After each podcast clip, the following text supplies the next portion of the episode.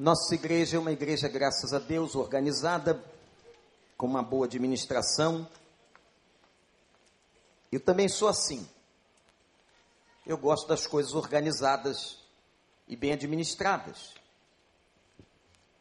Há quatro anos atrás, exatamente em outubro, quatro anos, 2012, nós começamos uma série de mensagens sobre avivamento espiritual. A série durou de outubro a dezembro. Quatro. Quatro meses? Outubro, novembro, três meses. Três meses, quatro anos atrás, nós falamos sobre o avivamento. Eu fui ao arquivo da igreja e ao meu sermonário, entrei na nossa página e vi, pastores, que esta série ainda consta nos registros da igreja, porque algumas nós temos que apagar, não tem como ficar todas. Aliás, ali tem uma exposição tremenda de várias mensagens. Você pode abaixar aquelas mensagens no seu smart e ouvindo. De vários pastores, várias séries. E o melhor, de graça. Você pode pegar aquilo ali. E eu vi que lá em 2012, outubro, estava lá ainda a série de 12 sermões sobre avivamento. E eu estava ouvindo a última. E eu disse uma palavra que vou repeti-la. Disse assim: nesses três meses o avivamento não chegou. A série de mensagens termina aqui. Mas a oração e o clamor pelo avivamento continua. Foi assim que eu terminei em dezembro a série. E meus irmãos, eu quero ratificar a palavra que dei no final de 2012. Nós estamos em 2016, quatro anos depois, o avivamento não chegou no Brasil. O avivamento não chegou nem na nossa igreja, nem na igreja de ninguém. Mas aí você diz assim, pastor, o que, que é isso que o senhor está falando? O que, que é então esse avivamento? Que nós ainda não experimentamos no Brasil e não experimentamos mesmo. estou falando do que o Edson Queiroz tratou. Eu estou falando de avivamento verdadeiro, bíblico. Avivamento é confundido no nosso meio com um monte de coisa. É uma palavra desgastada. É confundido, por exemplo, com manifestações emocionais ou manifestações do poder de Deus. Avivamento é muito mais do que isso. Avivamento é muito mais do que um lugar que acontece milagre. Avivamento é muito mais do que a gente presenciar uma cura, a gente presenciar uma ação extraordinária do Espírito Santo. O avivamento é muito mais do que isso. O avivamento fala das entranhas da igreja de Cristo na terra. O avivamento fala da integridade, da moralidade da vida cristã, e não é de uma família ou de outra, é uma ação de cima para baixo. E é isso que as pessoas não compreendem. As pessoas pensam que nós, pastores, igrejas, denominações, podemos produzir avivamentos. Não. A única coisa que nós podemos fazer é clamar a Deus para que Ele traga um avivamento verdadeiro e celestial, porque isso é uma ação da soberania de Deus, e venha sobre a sua igreja. E o avivamento é um derramamento. Eu quero aqui usar como texto base da nossa reflexão a famosa oração de Abacuque, capítulo 3, versículo 2. Eu vou falar para você um pouquinho sobre esse texto, localizá-lo historicamente, para a gente entender o que, que é isso. Eu não vou conseguir terminar a reflexão hoje pela manhã, vou continuar no culto das sete horas. Pastor Paulo já terminou a série, então o ataque de nervos termina hoje. Grande série que ele e Mauro estão fazendo mulheres à beira de um ataque de nervos. Está lotado, hein, pastor? Percebi que, olha, interesse grande. Pode botar na projeção?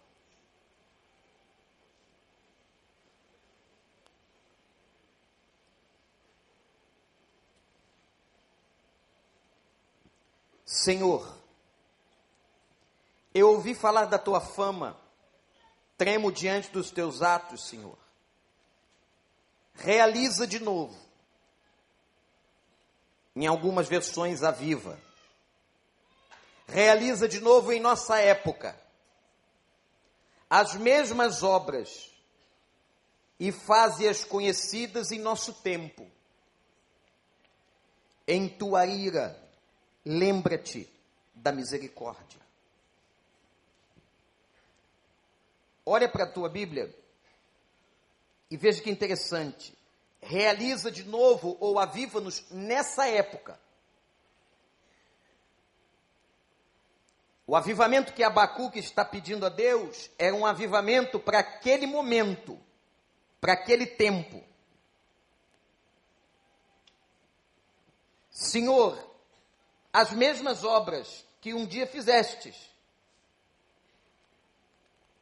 que elas sejam conhecidas agora no nosso tempo.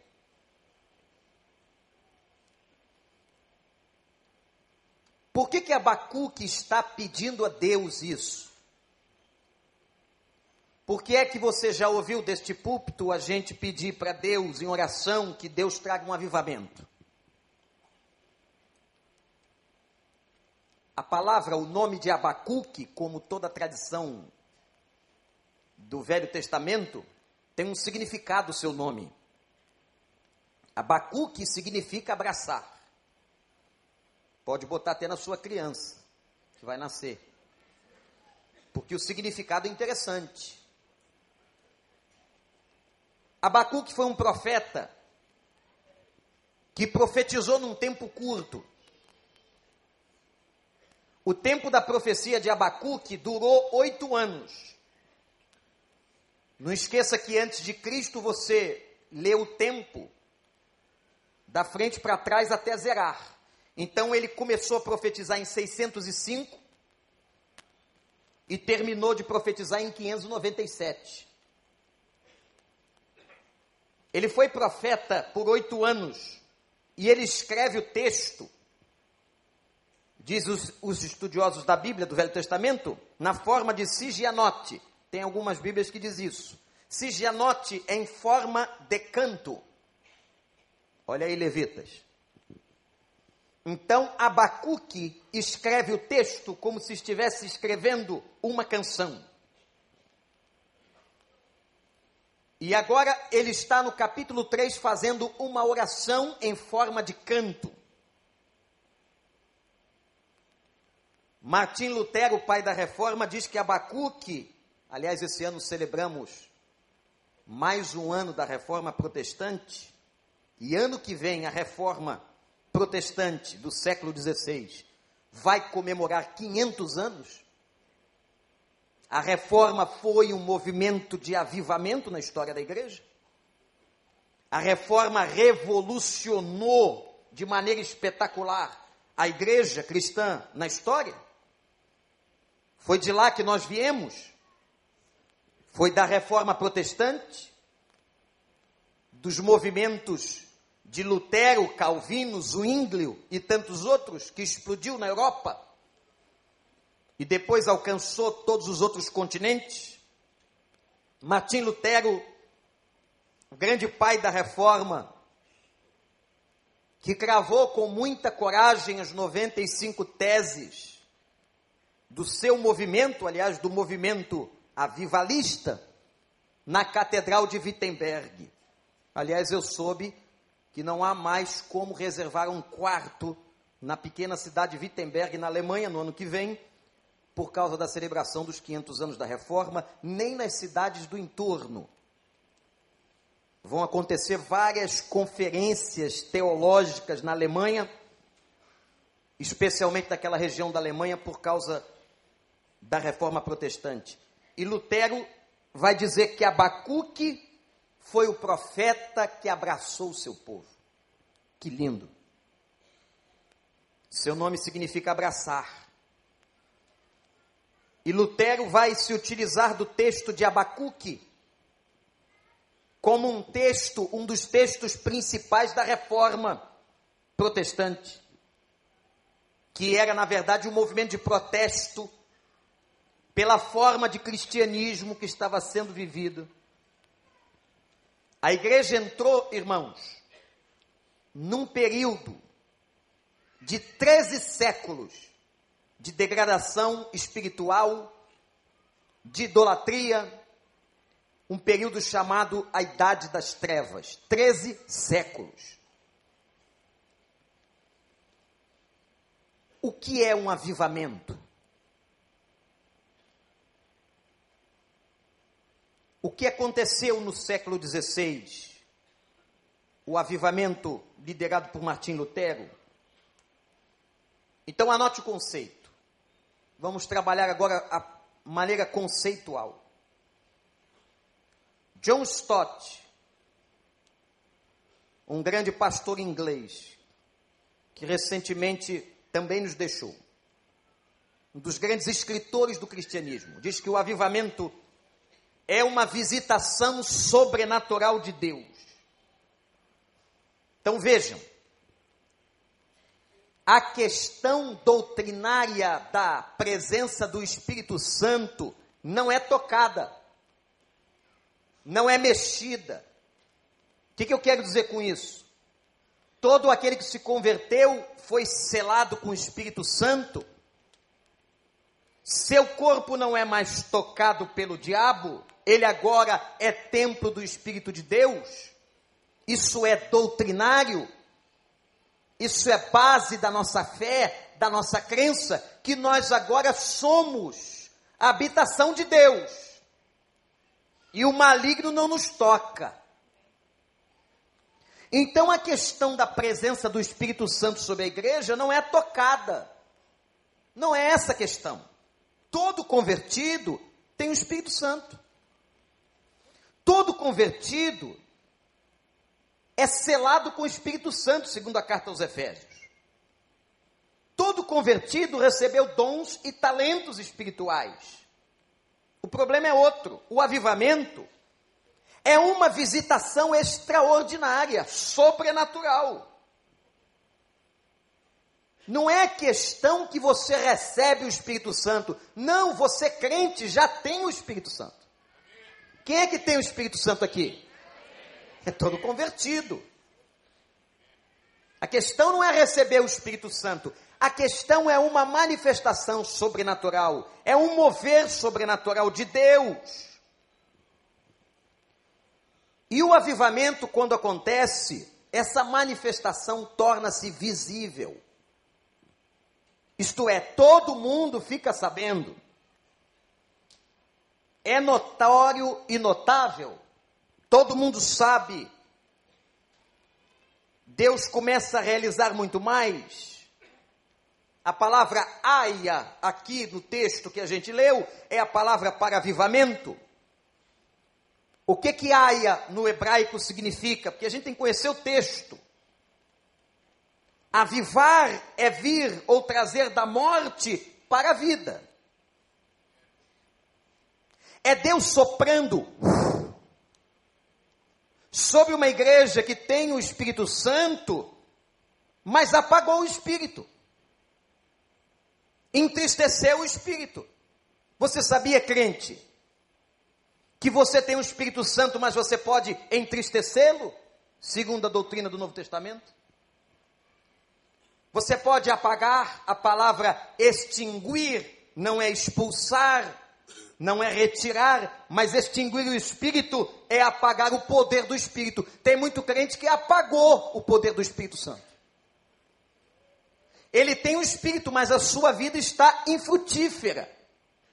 Ela está uma vida sem poder, sem graça, sem alegria. Por quê? Por culpa de Deus? Não, porque usando o seu arbítrio, a sua liberdade, ele apagou o Espírito. O Espírito está presente, mas não age. Está presente, mas não faz diferença. Agora, importante no conceito de avivamento é que essa ação sobrenatural de Deus, ela atinge o contexto sociocultural. Olha aí. O avivamento, gente, não atinge só quem está dentro da igreja. O avivamento não atinge só o templo ou as células. O avivamento extrapola e acaba alcançando o contexto sociocultural. Ele acaba influenciando a sociedade, as pessoas começam a dizer: o que está acontecendo ali? Tem ações sobrenaturais de Deus acontecendo naquele endereço. Os crentes estão mais consagrados, a igreja está manifestando muito mais o poder de Deus. Avivamento é um derramar. E quando você derrama, você não tem como conter derramamento. A água vai se espalhando, a água viva do poder do Espírito Santo. O pastor Edson Queiroz, que citei há pouco, de Santo André, tem uma definição sobre avivamento no livro que eu passo a ler aqui. Ele diz assim: você vai ler essa semana, você que vai começar a campanha vai ler isso. Na introdução, e ele repete no primeiro capítulo. Avivamento é uma intervenção de Deus no meio de uma sociedade, provocando um movimento de volta à comunhão com Deus.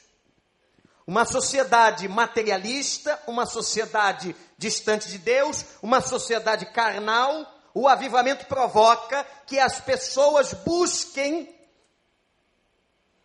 as pessoas voltem-se para Deus. E diz ainda Edson Queiroz: o avivamento é caracterizado por um retorno ao temor de Deus, ao respeito a Deus. Está se perdendo o respeito a Deus, o temor a Deus.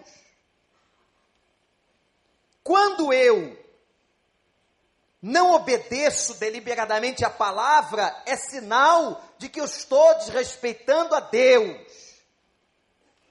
Eu estou perdendo o temor. Eu tenho ouvido no meu gabinete alguma coisa impressionante. Pastor, eu sei que eu estou errado, mas eu vou em frente. Isso é perda de temor. E o temor a Deus é o princípio da sabedoria da vida.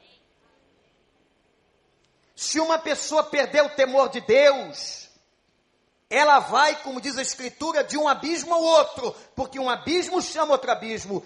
É inconcebível alguém dizer: Eu sei que eu estou errado diante de Deus, mas eu vou fazer. É inconcebível. É inconcebível. Entenda a minha palavra profética. Que serve para mim ou para você. Eu não posso saber que uma coisa não é da vontade de Deus e continuar nela. Tem alguma coisa errada. E o que, que está errado? A falta do temor, do respeito a Deus. Diz o doutor Edson Queiroz, hoje já na glória. O avivamento é um retorno ao temor a Deus ele produz confissão de pecados, ele produz um conserto dos relacionamentos. Ele produz restituições de coisas perdidas. É uma volta para Deus, diz o pastor Edson Queiroz. E muito importante que a gente tem pregado aqui. Ô, gente, olhem bem para mim agora, porque o que eu vou dizer aqui é muito sério sobre a igreja brasileira hoje. Uma igreja que vai atrás de manifestações visíveis, manifestações às vezes histéricas, apenas emocionais. Uma igreja que vai atrás apenas de milagres, de curas, de tons espirituais. A igreja de Corinto também ia, e era a igreja mais carnal da Bíblia. O avivamento é muito mais do que isso. O avivamento é muito mais do que um showzinho dado num templo, numa casa de oração. O avivamento é muito mais do que ver uma pessoa sendo curada. O avivamento é muito mais do que ver um milagre na sua frente. Avivamento, meus irmãos, mexe com o caráter, com a essência do crente. E faz ele produzir frutos dignos de arrependimento. E ele leva isso, não se contém nele, o derramamento sai dele e alcança a casa, os colegas de trabalho, alcança o condomínio, ele está cheio, ele está pleno da presença do Senhor. Isso não é contido nele mesmo, há um derramar através da vida desse crente. Louvado seja o nome do Senhor. É isso que eu quero. É isso que eu quero para nós. Leiam as histórias. Tem muito. Aí nós temos uma livraria de qualidade, porque os caras que estão nessa livraria, gente séria. Que selecionam livros. Posso não garantir os 100%, mas 90% que tem ali é coisa boa. Leiam sobre as histórias dos avivamentos. Que aconteceu na Pensilvânia, em 1740 Aliás, o século XVIII foi um século muito importante para o avivamento, para a história dos avivamentos, quando na Pensilvânia começou a se, a se denunciar que havia, na cidade de Pensilvânia, um, uma escuridão espiritual. Será que tem isso por aqui? Será que saindo da casa de oração que a gente está vendo na sociedade não é escuridão espiritual, não? Esse mundo está nas trevas, gente. A gente devia hoje estar aqui chorando na presença de Deus, clamando, porque esse mundo está nas trevas. Eu estou falando do seu filho, estou falando dos seus netos, que estão e estarão inseridos nessa sociedade podre, nojenta. Na Pensilvânia, em 1740, houve uma revolução e todo mundo começou a denunciar a escuridão espiritual. Sentido, sentido moral, sentido político. Olha lá o que estão fazendo em Brasília. A tentativa de esconder, adiar a votação da medida, das 10 medidas contra a corrupção, que alcançou mais de 2 milhões de assinaturas. Mas tem gente que não está interessada nisso. Como tem gente que está interessada na liberação das drogas, na morte e não na vida. Esse não é o Evangelho. Você se posicionaria de uma tal maneira que morreria por causa de Cristo e dos seus valores? Você se posicionaria como discípulo de Jesus? Como eu tive que me posicionar ontem, alguém perguntando para mim, pastor, isso é pecado? E eu sabendo que aquilo era uma prática corrente da vida daquela pessoa, e eu ter que dizer para ele, apesar de considerá-lo, é pecado. A Bíblia condena, pastor, a Bíblia condena. E ele disse: então não vou ler a Bíblia. Eu disse: é um problema seu, mas eu tenho que dizer a você, por honestidade, ao meu Deus, o que você faz é pecado. Isso é denúncia espiritual. Agora a gente hoje, para não perder o amigo, para não ser, para não ficar chateado com a gente, Todo mundo, não, ninguém quer se envolver, não é, gente? Ninguém quer se comprometer com nada. E o pior que nem com as coisas de Deus. Houve uma denúncia na Pensilvânia. Aí lá no país de Gales aconteceu a mesma coisa. Que quando Deus derrama, Ele derrama onde Ele quer. E lá no país de Gales aconteceu que houve uma denúncia sobre a imoralidade. Parece que a gente está lendo o jornal de hoje, né? Abrindo a página da internet de hoje. E houve uma denúncia em Gales sobre a imoralidade e sobre superstição. Como doeu meu coração ontem, irmãos. De ver milhões de pessoas lá no Círio de Nazaré, em Belém, seguindo uma imagem de meio metro, milhares de pessoas, e a gente pergunta assim: por que, que o Brasil está nesse ponto? Onde e como chegamos a este ponto? A base é espiritual, gente. É uma nação idólatra. É uma nação idólatra. Que agora o país para na quarta-feira, ninguém trabalha. É muito legal, né? Você não vai trabalhar, não vai para a escola. A nação vai parar para honrar e homenagear um movimento idólatra. Por que, que o Brasil está assim? Que foi entregue essa idolatria. Porque seus governantes vão consultar pai de santo para saber se devem agir. Porque um prefeito dessa cidade entregou a cidade nas mãos de um mago.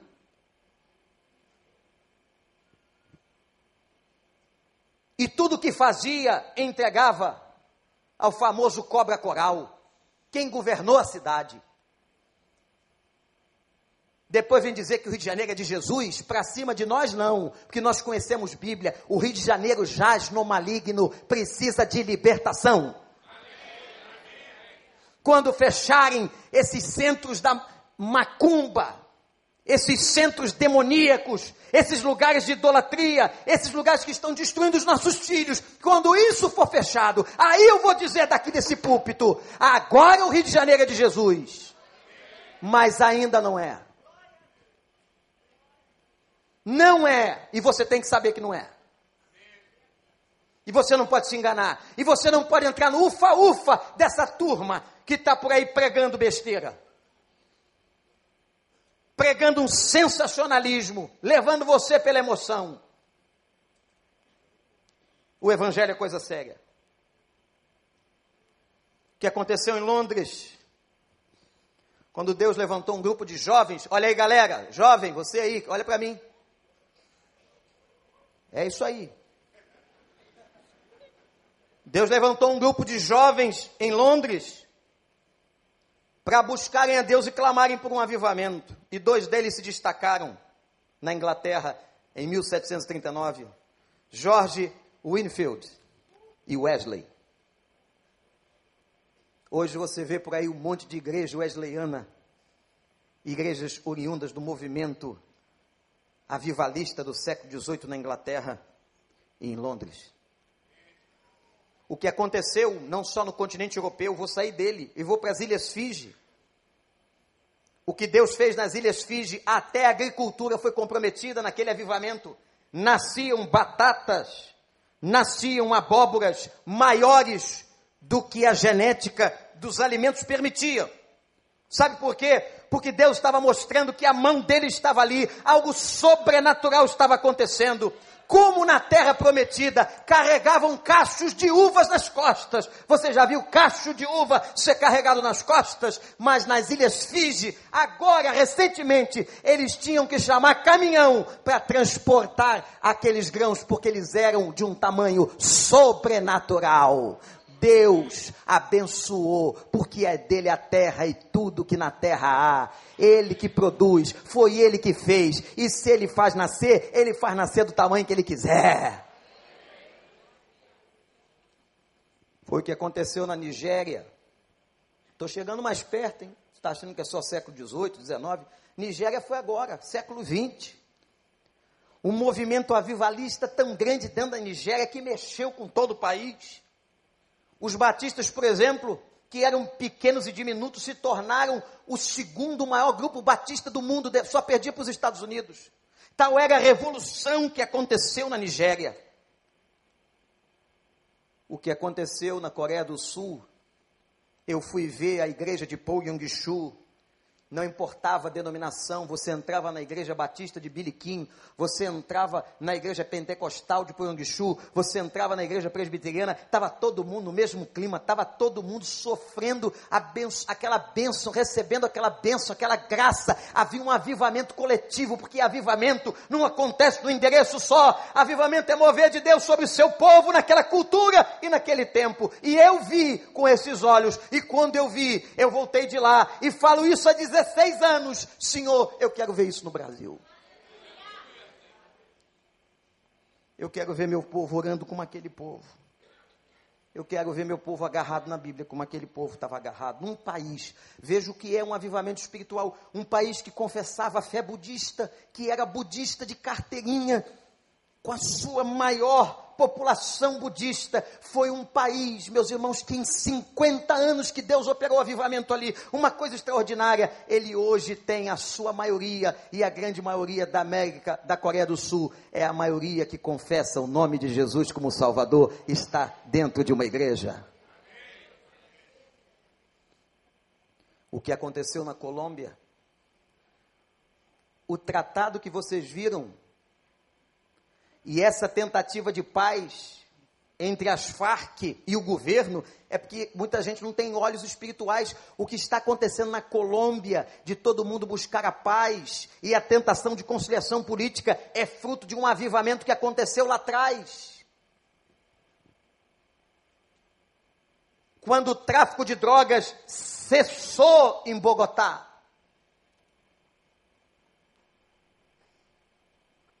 O que aconteceu em El Salvador, na igreja de Mário Vega, que esteve aqui?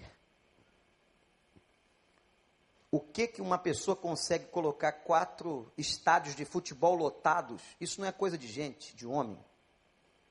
Isso é coisa do Espírito Santo.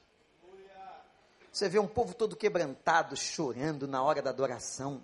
Você vê um povo confessando pecado. Você vê um povo pedindo perdão um ao outro.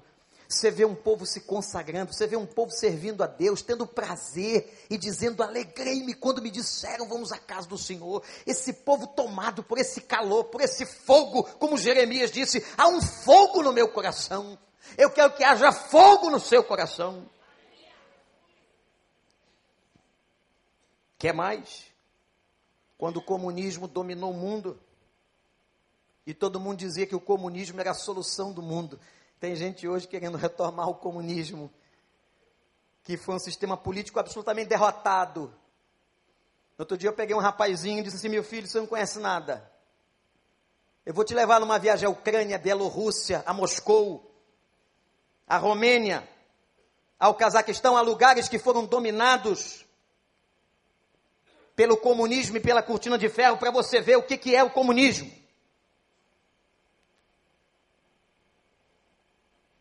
Para você entender melhor, deixa de bobagem, de ficar entrando na onda de meia dúzia de caras que só lê livro. E lê o livro errado. Ainda se lê o livro certo, mas lê o livro errado. E é influenciado por uma onda. Uma onda demoníaca que varre a cidade. Varre a cidade, varre o entendimento social, varre a política, varre tudo. E o triste é você ver crente dizendo: Eu estou com eles é que não podemos fazer isso, mas você merecia uma surra. Porque o tô com eles é o seguinte, é porque perdeu o temor a Deus. Porque quando uma pessoa está apoiando movimentos que vão contra a palavra de Deus, tem alguma coisa errada na fé dessa pessoa. Se uma pessoa está apoiando movimentos contra Deus, não há nada que justifique o comunismo começou a cair. Vai visitar, vai ler a história. É muito bonitinho, mas eu quero ver quando começarem a pegar teu apartamento e dizer, não, aqui vai morar cinco famílias aqui dentro, uma em cada cômodo. Não, a tua mulher não é só tua, não é nossa. Que mulher tu? Que é comunismo, é comuna. É comuna. Começou a cair. Os caras queimavam as Bíblias nas praças. O pai de Anatoly, nosso missionário na Ucrânia, ficou com uma folha. Eu perguntei a Anatoly o que, que, ele fazia. Ele lia a mesma folha todo dia, porque ele dizia assim: a palavra de Deus tem poder e dessa palavra vai sair coisa nova. Pai, é a mesma folha. Não, é a mesma folha da palavra do céu, meu filho. Escute! E os filhos choravam. Hoje são todos pastores glorificando o nome do Senhor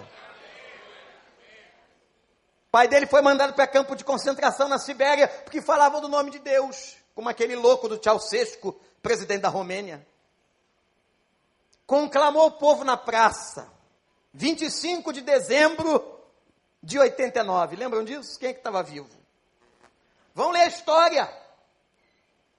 Ceausescu chegou na praça e começou a dizer que Deus não existia, que Deus era um mito, que Deus era uma mentira, que cristãos deveriam ser mortos. Uma moça, membro de uma igreja da Romênia, começou a gritar no meio da multidão: mentiroso! Quem está discussando é o presidente do país. Mentiroso, o senhor é mentiroso. Porque Deus existe, Deus está vivo, Ele é meu Deus, Ele é meu Pai, Ele me sustenta. E sabe o que começou a acontecer? Aquela multidão tomada por uma ação sobrenatural do Espírito Santo começou a gritar: Deus existe, Deus existe, Deus existe. Naquele dia, o comunismo da Romênia caiu. Naquela hora, naquele comício, Ceausescu foi morto, esquartejado eu quase que vou dizer para honra e glória.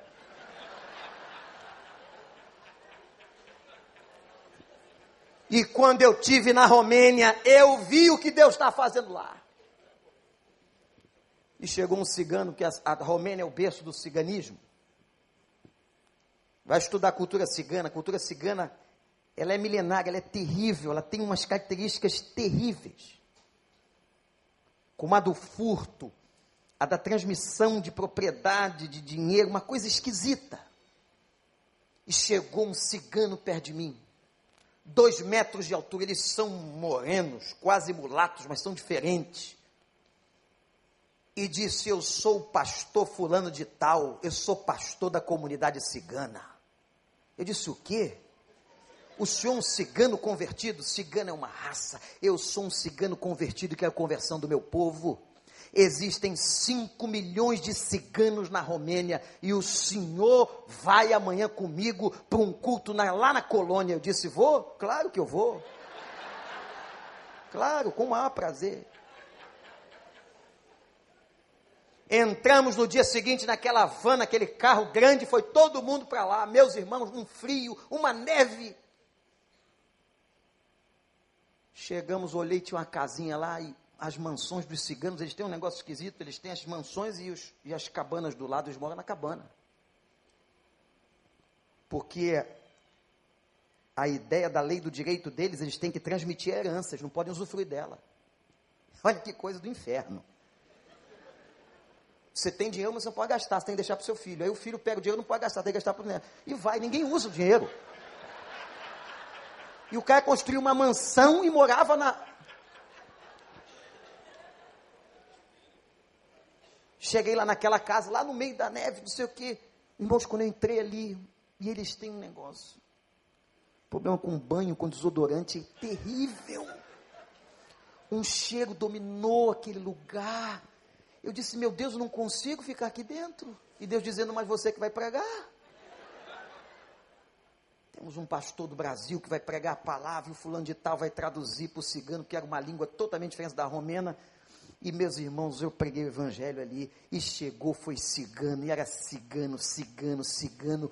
E gente, já tem mais de 30% de ciganos convertidos na Romênia para a honra e glória de Jesus. Cadê o Ceausescu? Alguém sabe da história do Ceausescu aí? Sabe? Vai lá ver como ele morreu. 25 de dezembro de 1989, na praça pública, cai o comunismo romeno. Eu não preciso dizer para você, vou terminar por aqui, quando é que é necessário um avivamento num lugar. É quando a igreja está massacrada espiritualmente, quando tem degradação política, degradação moral, degradação espiritual. Quando tem gente indo contrário à Bíblia. Tem gente hoje querendo dar jeitinho na Bíblia, vou dar um jeitinho aqui, vou, eu vou interpretar uma neo-interpretação. No tempo de Abacuque, Deus usou os caldeus e os babilônicos para dar uma surra em Israel. Os caldeus, se você conhece a história da Bíblia, tem origem em Naor. Sabe quem foi Naor? Irmão de Abraão. Olha aí. Foi o irmão de Abraão que originou os caldeus. 612 eles tomam o Egito, diz a história. 612 eles tomam o Egito. 605 eles tomam Jerusalém. 605 começa o ministério profético de Abacuque. Que Deus levanta o profeta na hora certa. O profeta é o proclamador, é o denunciador, é o anunciador da esperança, o denunciador do pecado. Deus levantou exatamente Abacuque no ano em que os caldeus invadiram Jerusalém. O que, que aconteceu com a mistura? Imagina um povo invadindo o Brasil. O que está acontecendo na Europa, nos Estados Unidos, com a problemática islâmica.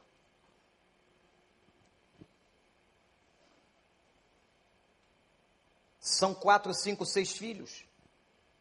Façam a conta. Se a nossa nação produzir dois filhos e um povo estrangeiro dominar ou começar a entrar e começar a produzir quatro, cinco filhos, daqui a quantas gerações eles dominaram a terra?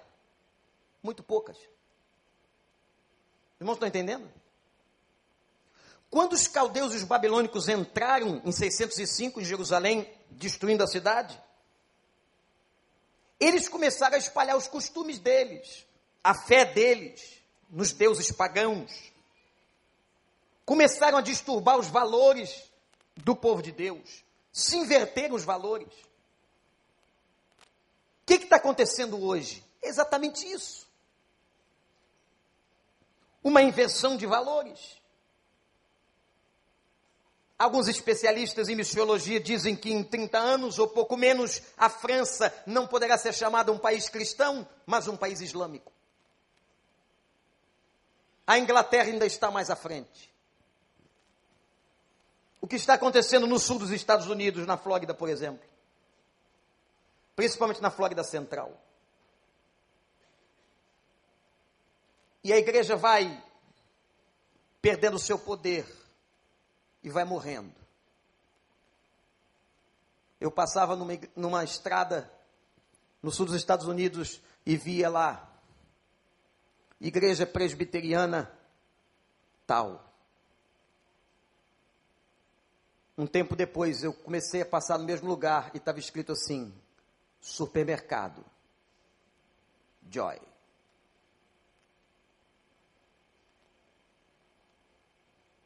o templo foi vendido, como centenas de outros estão sendo vendidos.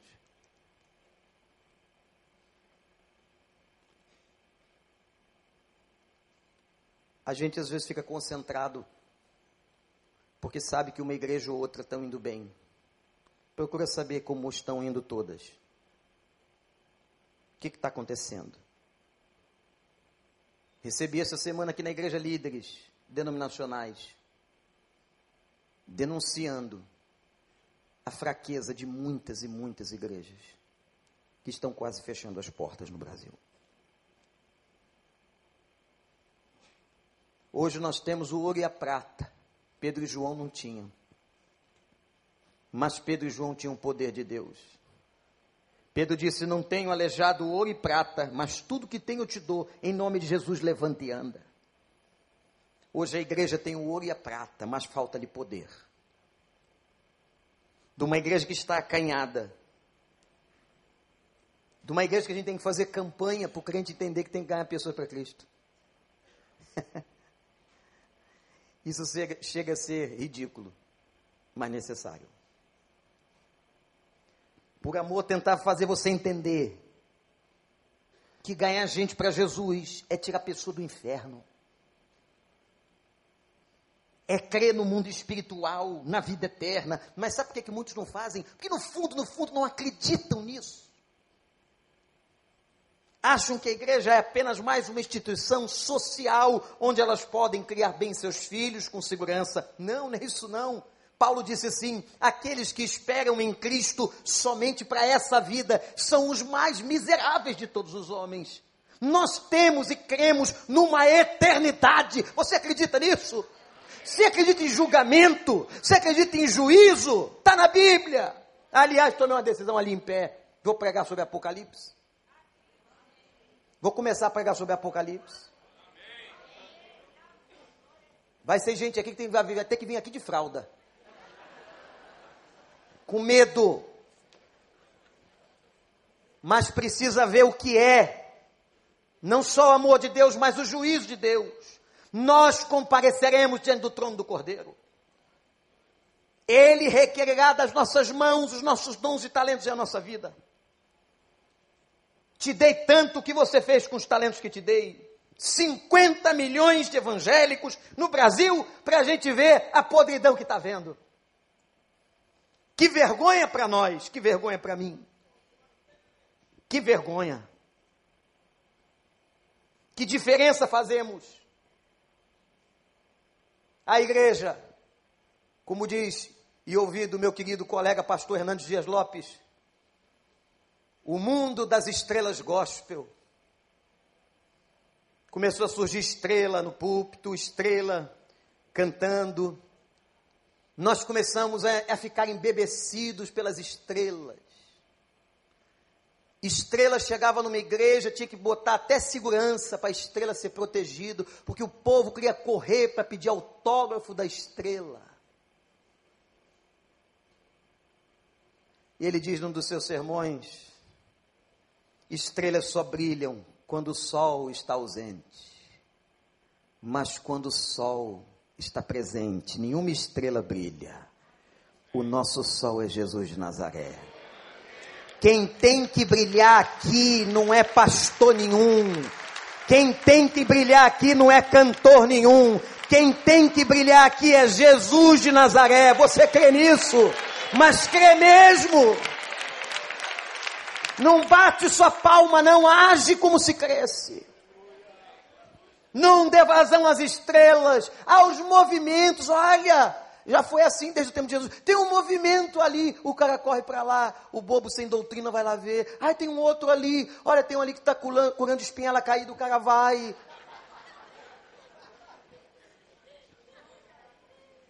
Uma inocência, uma falta de doutrina, de conhecimento de fundamentação, um pavor.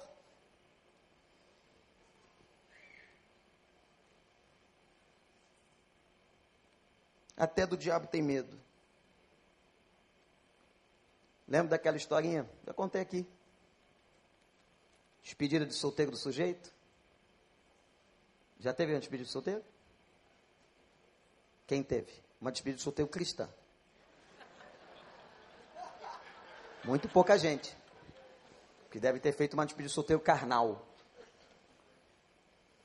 Os caras botaram o cara e falaram: botaram a venda, você vai para um lugar que a gente vai te levar. O garoto tinha pavor de cemitério, alma penada, essas coisas, essas coisas assim. Né? É só ele. Né? A gente não tem esse tipo de medo, mas aquele menino tinha. Vendaram os olhos, os caras colocaram nele uma roupa, vestiram ele de diabo.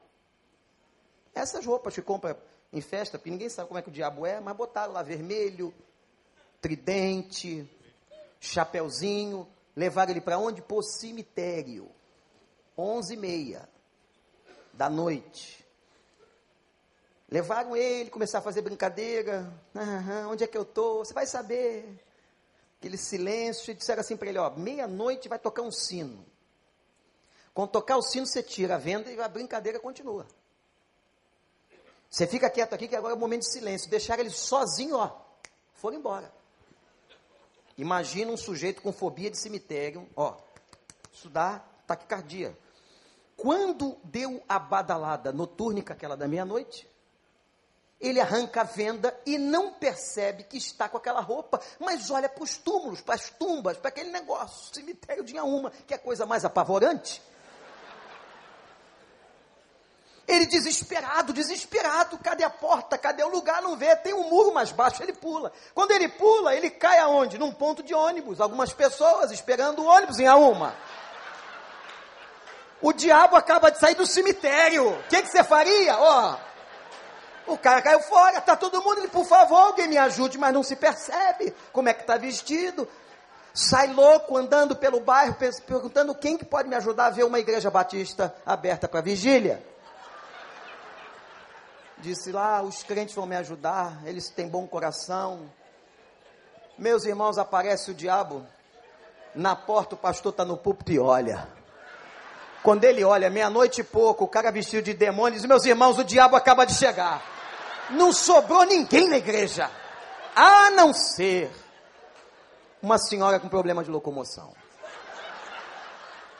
E logo quem? Dona Maricota. Ele foi se aproximando para pedir ajuda, porque não percebeu a realidade que está. Foi pedir ajuda e ela, por favor, o senhor não faça nada comigo, não. Eu trabalho para o senhor há muitos anos aqui na igreja. Eu sou língua grande, fofoqueira, eu só anuncio coisa ruim aqui dentro. Eu sou quase funcionária do senhor. Graças a Deus que não tem isso aqui na igreja, meu pai. Amém, gente? Ninguém diz amém, não? Mas se começar a pregar sobre Apocalipse aqui, vai ser um tal de usar fralda. Que o povo perdeu a noção sobre temor a Deus. Sabe por que a gente precisa de um avivamento? Porque a necessidade está aí na sociedade uma sociedade desobediente, destruída, onde a Bíblia não é lida, onde a oração é desprezada, onde os valores de Deus são questionados, onde há descompromisso com o reino, a desunião, a briga, a sofrimento, a desinteresse.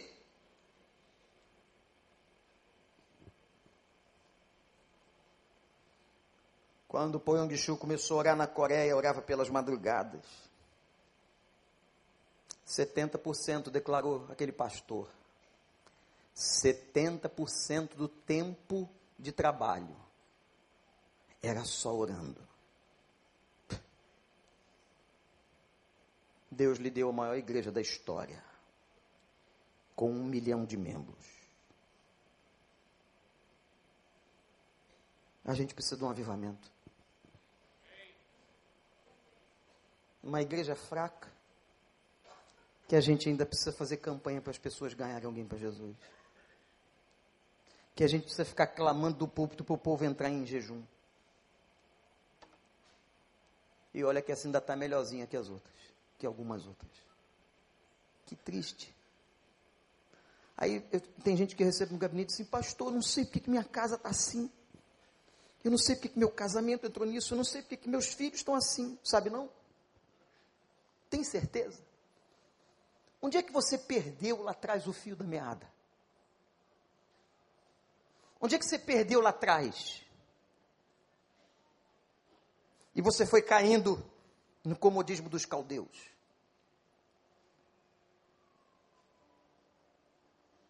Onde é que você se perdeu? Nós vamos depois cantar toda aquela música sobre a glória de Deus que a gente cantou aqui. Porque eu tenho certeza, irmãos, só a glória de Deus vai mudar esse negócio.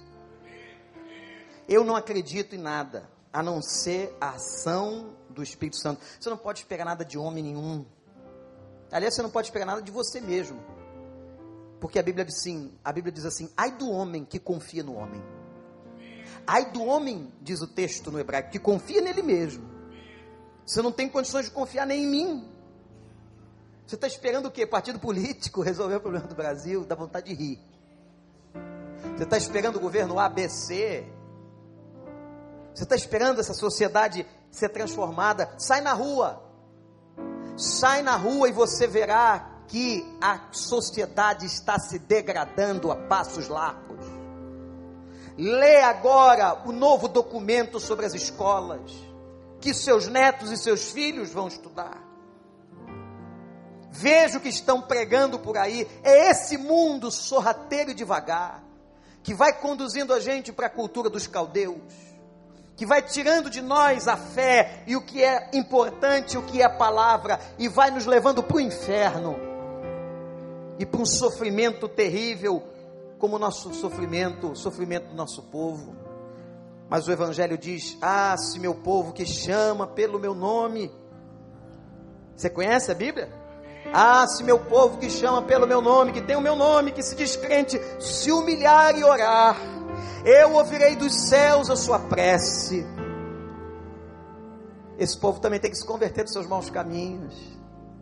Está falando para crente, tem que se converter dos seus maus caminhos. Tem que me buscar de todo o coração. Aí eu vou trazer um movimento, porque eu vou avivar sua vida e vou curar a sua terra. Eu não gostaria mais de ver pais desesperados por causa dos filhos com crise de sexualidade, que estão entrando nos gabinetes dos pastores. E alguns deles foram meninos e meninas criados debaixo do temor do Senhor. Eu não quero ver mais as universidades conseguindo incutir na cabeça deles que Deus não existe. Eu não quero ver o filho do Gabriel, a filha do Gabriel, dizendo: Eu não acredito no Senhor. Ó oh, geração corrupta e perversa, geração distante, só o avivamento do Senhor, para ver se a gente salva alguns. Alguns. Nós estamos entrando nos últimos dias, creia se quiser. A igreja será perseguida, já está sendo. Eu não tenho dúvidas que daqui a alguns anos nós vamos poder nos reunir só nas casas, porque talvez o governo que virá, sei lá quando, fechará e tomará as propriedades, como eu vi na Ucrânia que triste. A cidade de Lviv, uma das cidades mais importantes do norte da Ucrânia, a primeira igreja batista, era depósito de pólvora e armas de Hitler. Governos tomaram os templos. O povo não podia adorar se não fosse a fé se não fosse aquela gente crente, que mesmo na prisão, no quarto da casa, juntava duas, três famílias para continuar adorando o nome do Cordeiro. Senhor, mostra a tua glória para nós. Senhor, nós agora choramos pelo Brasil, Senhor. Nós choramos por essa cidade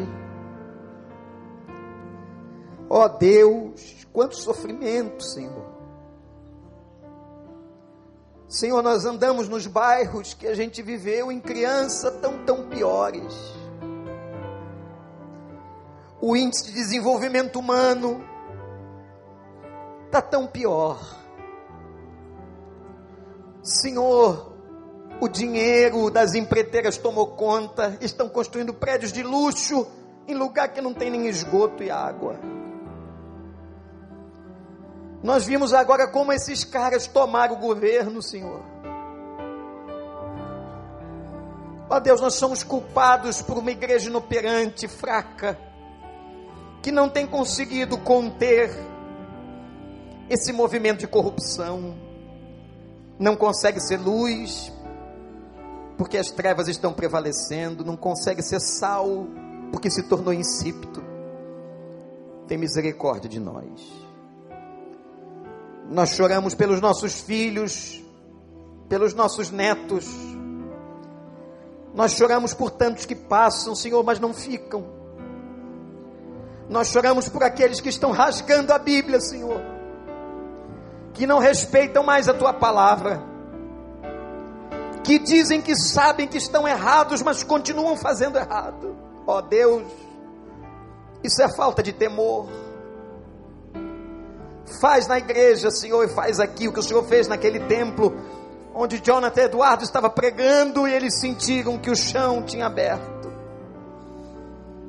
Que o nosso povo aqui sinta o chão se abrir e que volte ao temor do Senhor. Porque se não começar no teu povo, a sociedade não vai mudar. Se o teu povo não fizer diferença, a sociedade não vai mudar.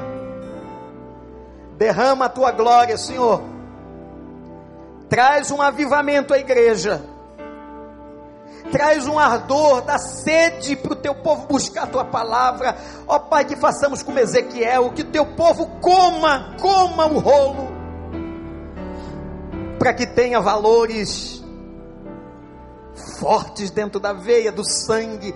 Ó Deus, da sede, como diz o Salmo 63 assim como a corça anseia pelas correntes das águas, a minha alma anseia pelo Senhor, dá sede nesse nível ao teu povo aqui. Senhor, faz com que a gente quebre todo ódio, todo ressentimento e que teu povo possa estar unido nessa batalha espiritual contra as ordens do inferno. Ó oh, Senhor, olha para o Brasil, olha para a cidade do Rio de Janeiro, olha para nós, derrama a tua glória, perdoa os nossos pecados. Tem gente que nem mais confessa pecado. Senhor, perdoa os nossos pecados. Nós pecamos com a mente, com os lábios, a nossa carne peca o tempo todo. Ó oh, Deus, perdoa. É a luta que Paulo disse que vivemos. O bem que eu quero eu não consigo, mas o mal que eu não quero parece que está sempre diante de mim. Ó oh, Deus, ajuda-nos. Se não fosse o Senhor, estaríamos todos mortos, consumidos pela tua ira. Mas só chegamos aqui hoje de manhã, porque a tua misericórdia se renovou. O Senhor é bom, a tua misericórdia tem durado, mas a gente sabe que vem um tempo de juízo. Senhor, salva, derrama um avivamento, para que o tráfico de drogas termine, para que os presídios se esvaziem, para que, ó Deus, a tua graça seja manifesta a todos os cantos, que todas as igrejas de qualquer denominação nessa cidade possam transmitir com poder a tua glória. Em nome de Jesus. Se você está com a gente nessa oração, nesse clamor, fique em pé. Ninguém se movimente para sair, por gentileza. Eu quero ver você dentro desse movimento aqui. Essa semana, escuta isso. Eu recebi um vídeo, uma mensagem de uma associação de padres. E o padre dizia assim: nós não queremos que vocês, pastores, acreditem no que nós acreditamos ou vice-versa. Nós não estamos falando com vocês para fazermos uma conciliação de doutrina, não é nada disso. Mas que possamos nos unir contra os valores do mesmo Deus e do mesmo Cristo. E ele disse assim: o Cristo da Bíblia. E sabe o que eu respondi? Padre, estou contigo. Porque se não houver unidade, a gente não vai. Se é para defender Jesus, estou contigo. Se é para defender os valores, eu estou contigo. O resto Deus trata. Vamos pedir a Deus agora, terminando esse culto, que Ele manifeste essa glória que a gente cantou há pouco, minha irmã.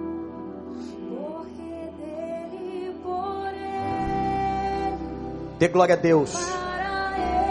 Tudo que você tem e tudo que você é, é para Ele.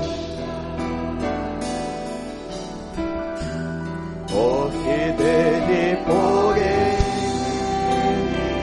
para Ele, Dê glória a Deus.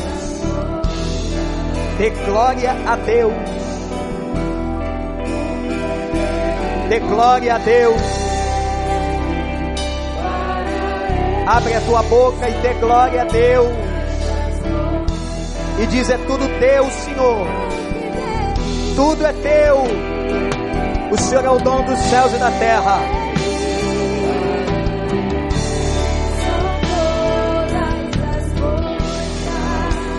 Tudo é para Ele. A Ele a glória.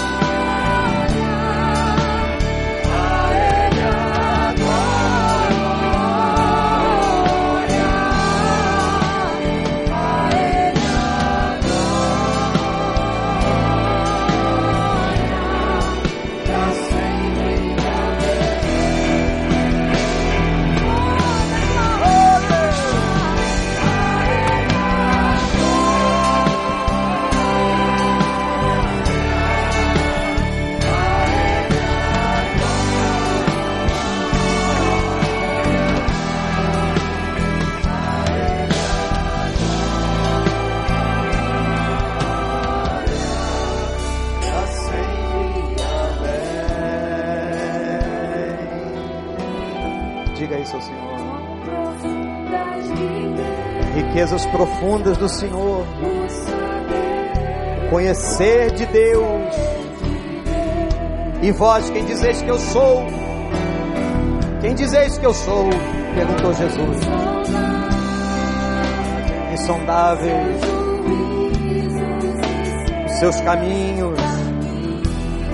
Deus é soberano sobre toda a terra, sobre os céus é Senhor.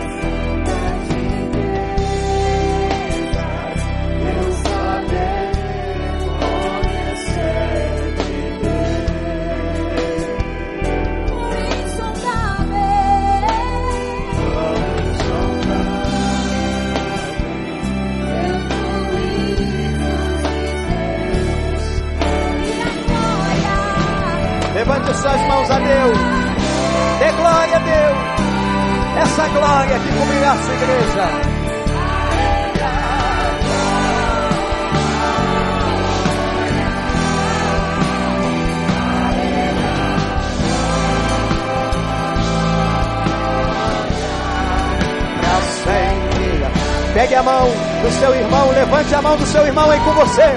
Levante a mão dele. A ele a glória. A Ele a glória.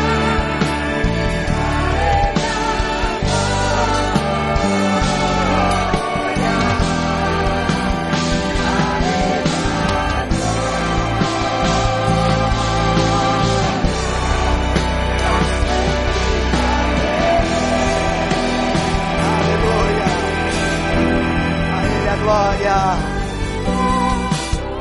Só as vozes. Só as vozes. Diz isso. Isso. Só com teu instrumento agora, o teu pulmão, a tua voz. Dê glória a Deus. Isso, igreja. Para sempre, amém. De novo. A Ele seja dada a glória. A Ele.